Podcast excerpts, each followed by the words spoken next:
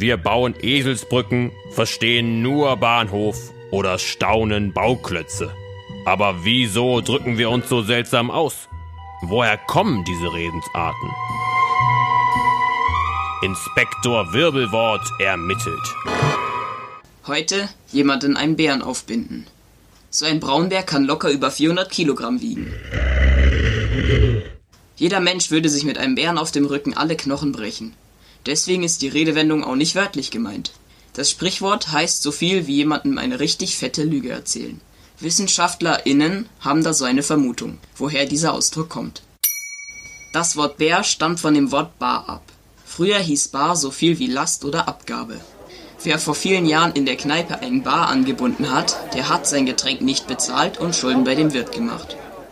Jemandem einen aufbinden ist außerdem ein alter Ausdruck für Lügen. Beides hat sich mit den Jahren vermischt.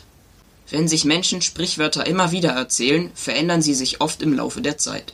Nach jahrelanger Verwendung wurde dann aus dem Bar der Bär. Durch den Dichter Ignaz Castelli wurde die Redewendung noch berühmter. Vor fast 200 Jahren hat er in Wien in Österreich gelebt. Er hat eine Reihe von Geschichten geschrieben, die er Wiener Bären genannt hat. Viele dieser Geschichten waren gelogen, obwohl er behauptet hat, sie sind wirklich passiert.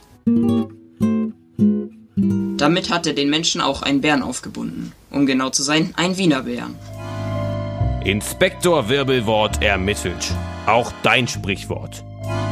Schick uns eine Redensart, der er auf den Grund gehen soll, an radio@feuerwerk.de.